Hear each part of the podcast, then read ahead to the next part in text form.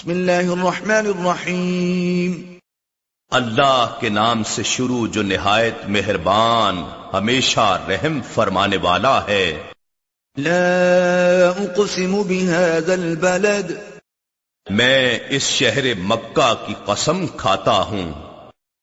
وانت حل بهذا البلد۔ اے حبیب مکرم اس لیے کہ آپ اس شہر میں تشریف فرما ہیں۔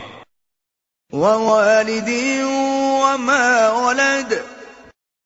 اے حبیب مکرم آپ کے والد آدم یا ابراہیم علیہ السلام کی قسم اور ان کی قسم جن کی ولادت ہوئی۔ لقد خلقنا الانسان في كبد بے شک ہم نے انسان کو مشقت میں مبتلا رہنے والا پیدا کیا ہے۔ ايحسب ان لن يقدر عليه احد کیا وہ یہ گمان کرتا ہے کہ اس پر ہرگز کوئی بھی قابو نہ پا سکے گا؟ يقول اهلكت مالا لبدا. وہ بڑے فخر سے کہتا ہے کہ میں نے ڈھیروں مال خرچ کیا ہے۔ ايحسب ان لم يره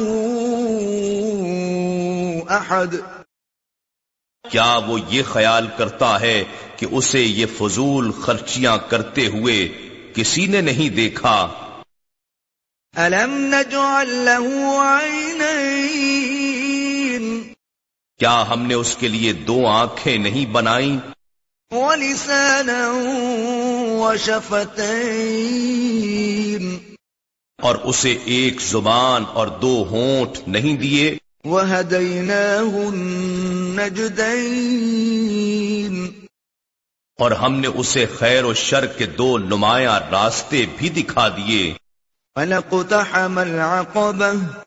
وہ تو دین حق اور عمل خیر کی دشوار گزار گھاٹی میں داخل ہی نہیں ہوا۔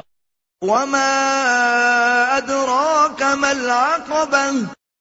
اور آپ کیا سمجھے ہیں کہ وہ دین حق کے مجاہدے کی گھاٹی کیا ہے؟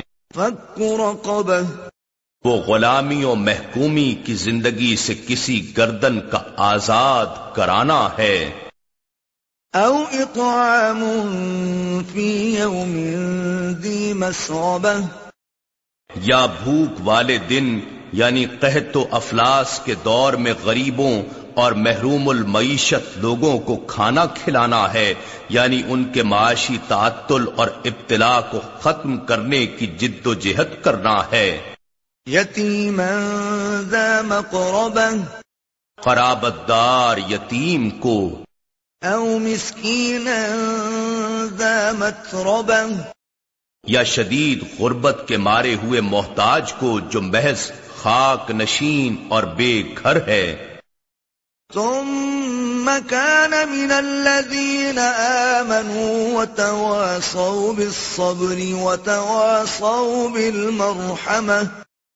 پھر شرط یہ ہے کہ ایسی جد و جہد کرنے والا وہ شخص ان لوگوں میں سے ہو جو ایمان لائے ہیں اور ایک دوسرے کو صبر و تحمل کی نصیحت کرتے ہیں اور باہم رحمت و شفقت کی تاکید کرتے ہیں۔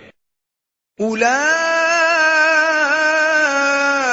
أصحاب الميمنة یہی لوگ دائیں طرف والے یعنی اہل سعادت و مغفرت ہیں۔